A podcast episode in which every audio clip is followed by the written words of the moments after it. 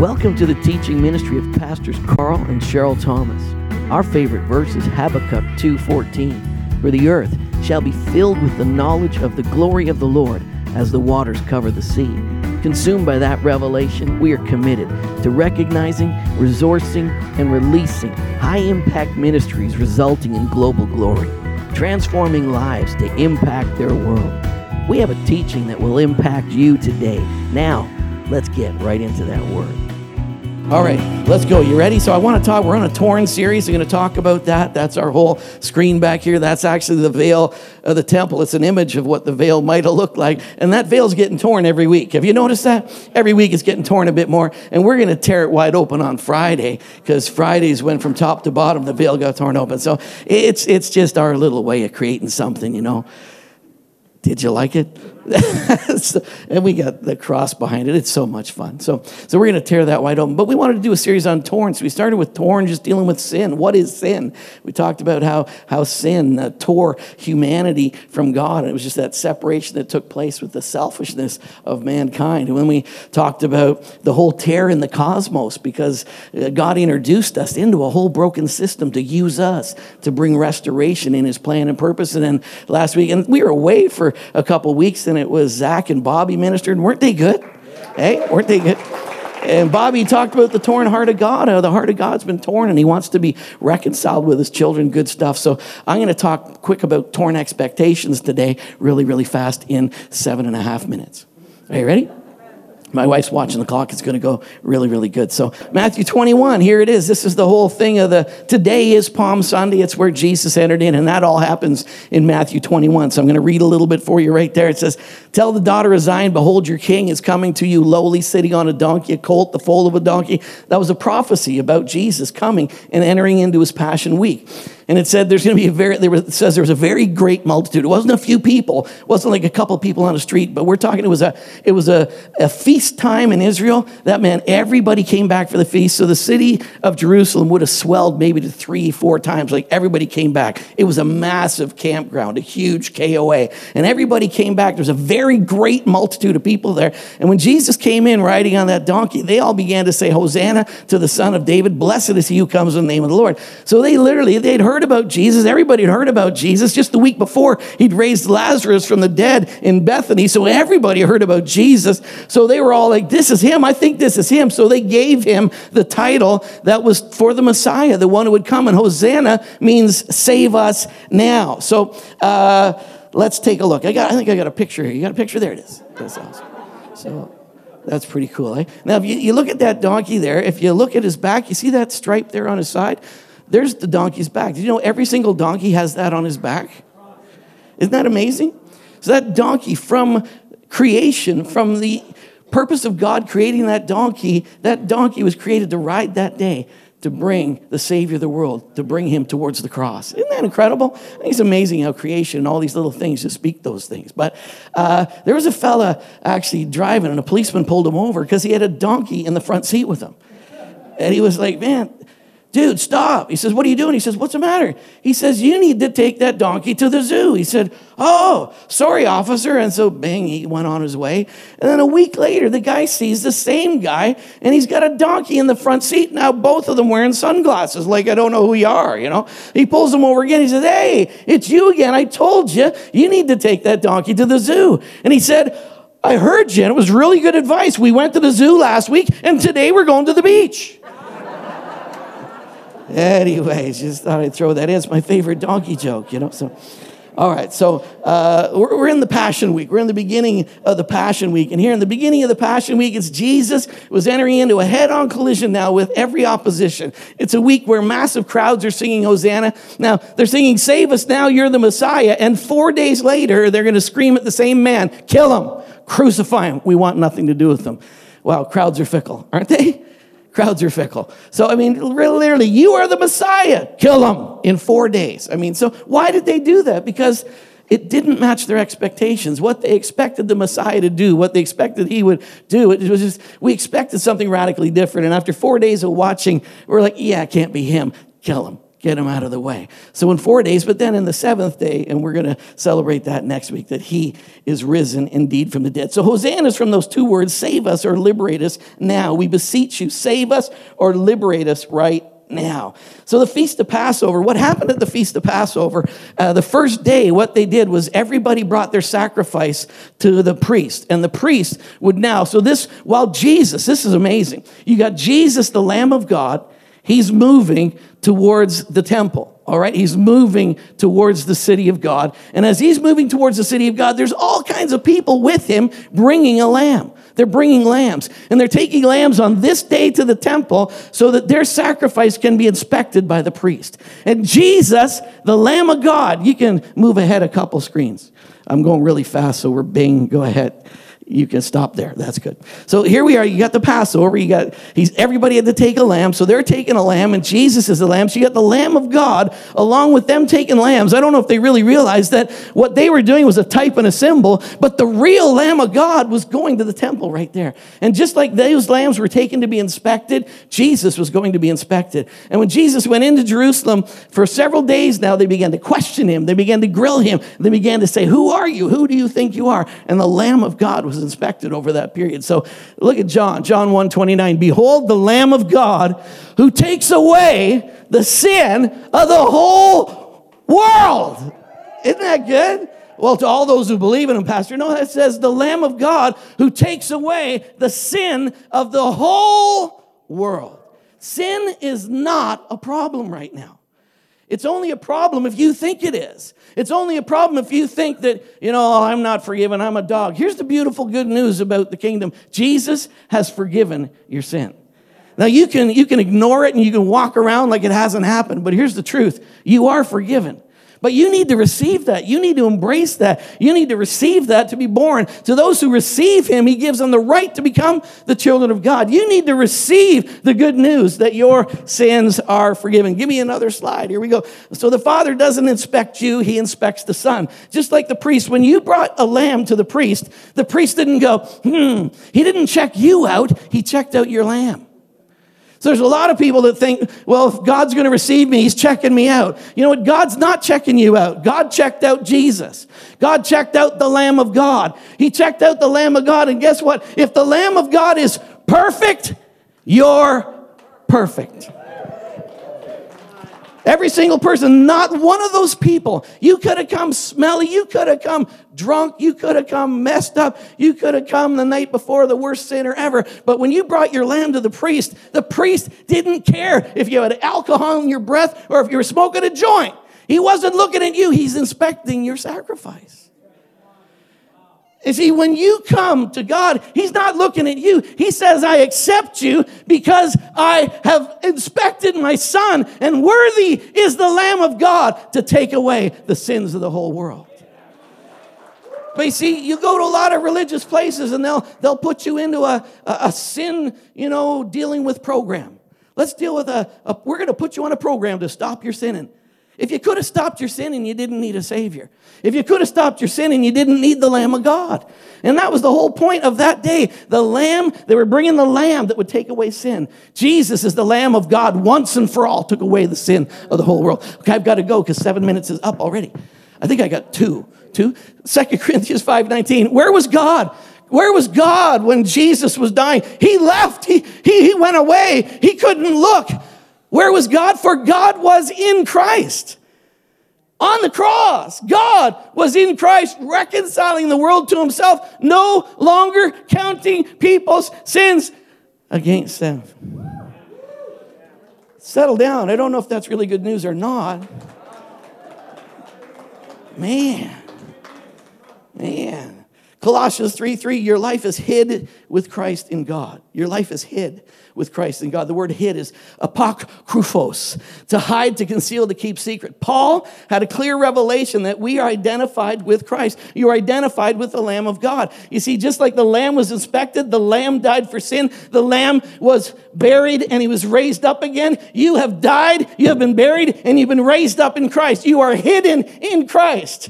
You are hidden in Christ. You are in Christ at once and for all, never to be taken out, you are hidden in Christ. And Paul had a clear revelation of that. If the Lamb is perfect, you are perfect. Can you say that? I'm perfect. I am perfect because I am in the Lamb of God. I am hidden in Him. I'm, in a protection program. I'm in Christ. Uh, Exodus 12, 15, another thing. Seven days you shall eat unleavened bread, but on the first day you shall remove leaven from your houses. Whoever eats the leavened bread on the first day until the seventh day, that person shall be cut off from Israel. May the Lord bless the reading of His word.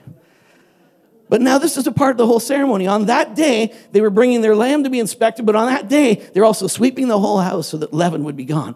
Now, a lot of people think that leaven is, is like sin, right? You got to get the sin out of your life. Well, what is leaven? Let's, let's find out what that is. Give me another screen. Luke 12, verse 1. Beware the leaven of the Pharisees, which is hypocrisy. Now, here's a very interesting thing. If you read chapter 11 of Luke 12, you'll see that Jesus had a full on confrontation with the Pharisees and the religious people of the day the Pharisees, the Sadducees, the wouldn't sees, the couldn't sees, all those people and he had a meeting with them. And if you read it, he said, Woe to you, woe to you, woe to you, woe to you. Because you know what? They kept on putting laws and rules and, and performance in the face of the people. He says, You got the key. You won't use it. You won't let people in. You don't enter in and you won't let anybody else in. But you've introduced people to a religious system that just keeps them in pain, bondage, and misery all their lives. And here's what he said the leaven was the leaven is hypocrisy. The leaven is people who pretend, I'm making it, I'm doing really good for God. Oh. I've made it. I'm not trying to make it. I've made it. I'm in. I can't even improve upon what God has done in my life. Because I am the righteousness of God in Christ Jesus because my life is hidden in Him. So, uh, 21, 12 to 17, this is what Jesus did. After the Lamb of God came to the temple, you know what he did when he got to the temple? He drove out all the people who had turned the temple into a religious institution turned it into performance and paying for things and trying to earn your freedom. And he came and he drove out all those who bought and sold. What's beautiful is once he put everything back in order, he said, My house shall be a house of prayer for the nations, a place where people could come experience God. It says, Then, when he cleared everything out, it says, Then, it says, the blind and the lame came into the temple and he healed them. You know, I think, I think we need a, a good old hypocrisy removal, a religious enema. We need to get rid of all the things that hinder God moving because we get rid of that stuff and you're really going to see a pure, beautiful, unadulterated move of God. Not sin management courses, but people who are shown the freedom that God has won for you, body, soul, and spirit, free forever. Forever. Give me another slide because I'm moving. Galatians 5 8 to 10. This persuasion does not come from him who calls you. This is Paul now, the Apostle Paul talking about leaven. He says, This is not it. These people who are trying to put you into religious performance programs, this isn't what you were called to. These people aren't from me. I came to tell you who the Son set free is free indeed. These people are putting yokes and burdens of performance on you. They're not from me. It doesn't come from him who calls you. He said, A little leaven leavens the whole lump. A little performance, a little religious do goody two shoes will mess up your whole life. It's Him and it's Him alone and it's all Him. And thank God it is. And none of us can boast. And not one bit of works can change what He did for your life. He's nuts about you and He'll never change your mind. And who He set free is free indeed.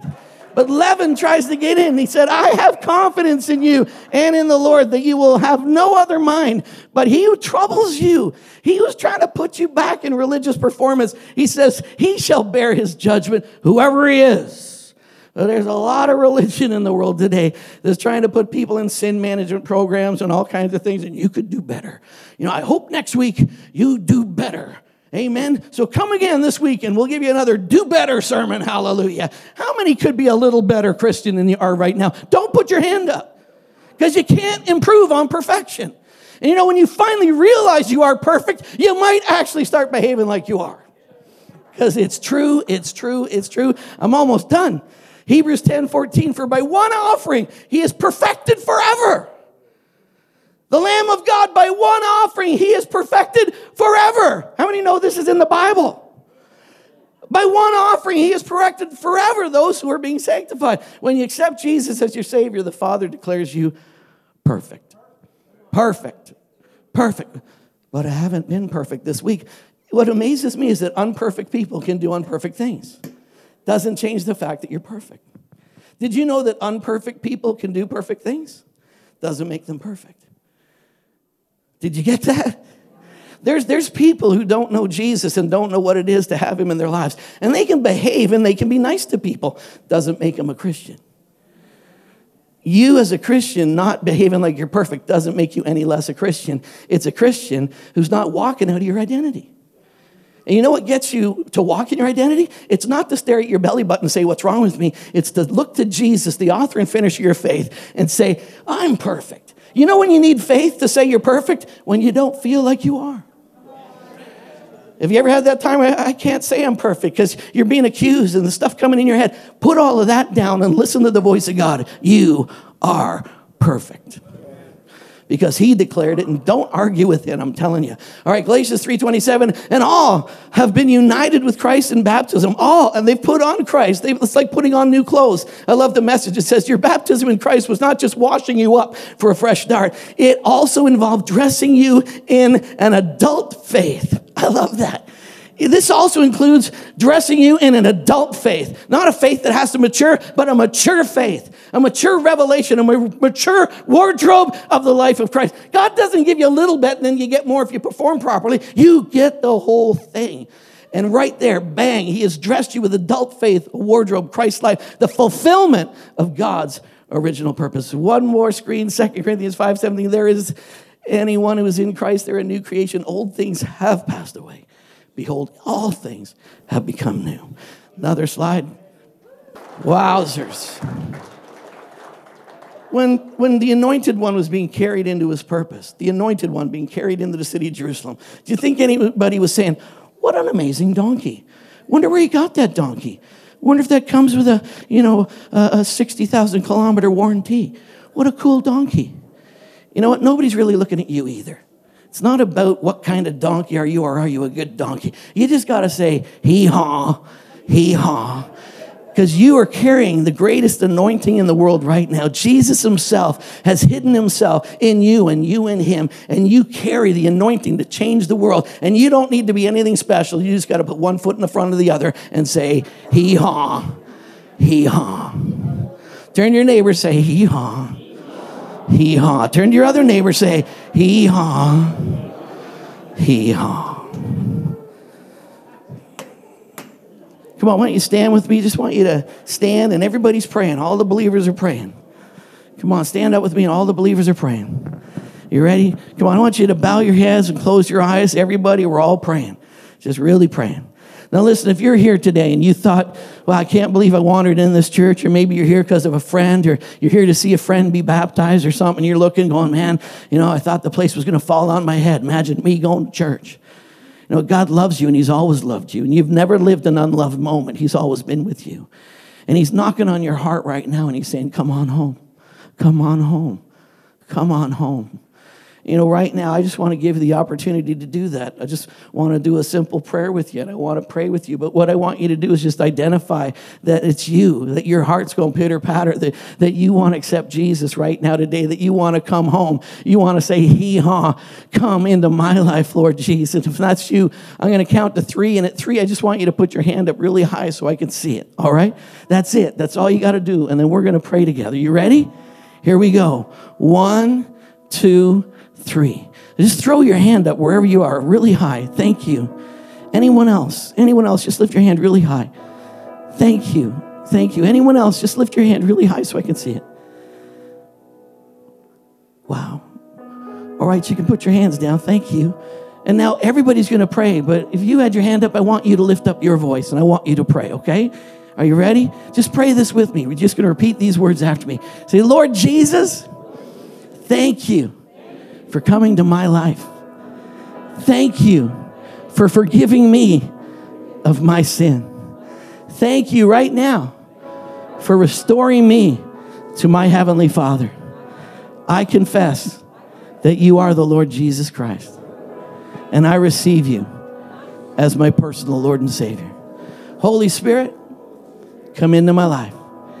Testify that I am a child of God. In Jesus' precious name, amen.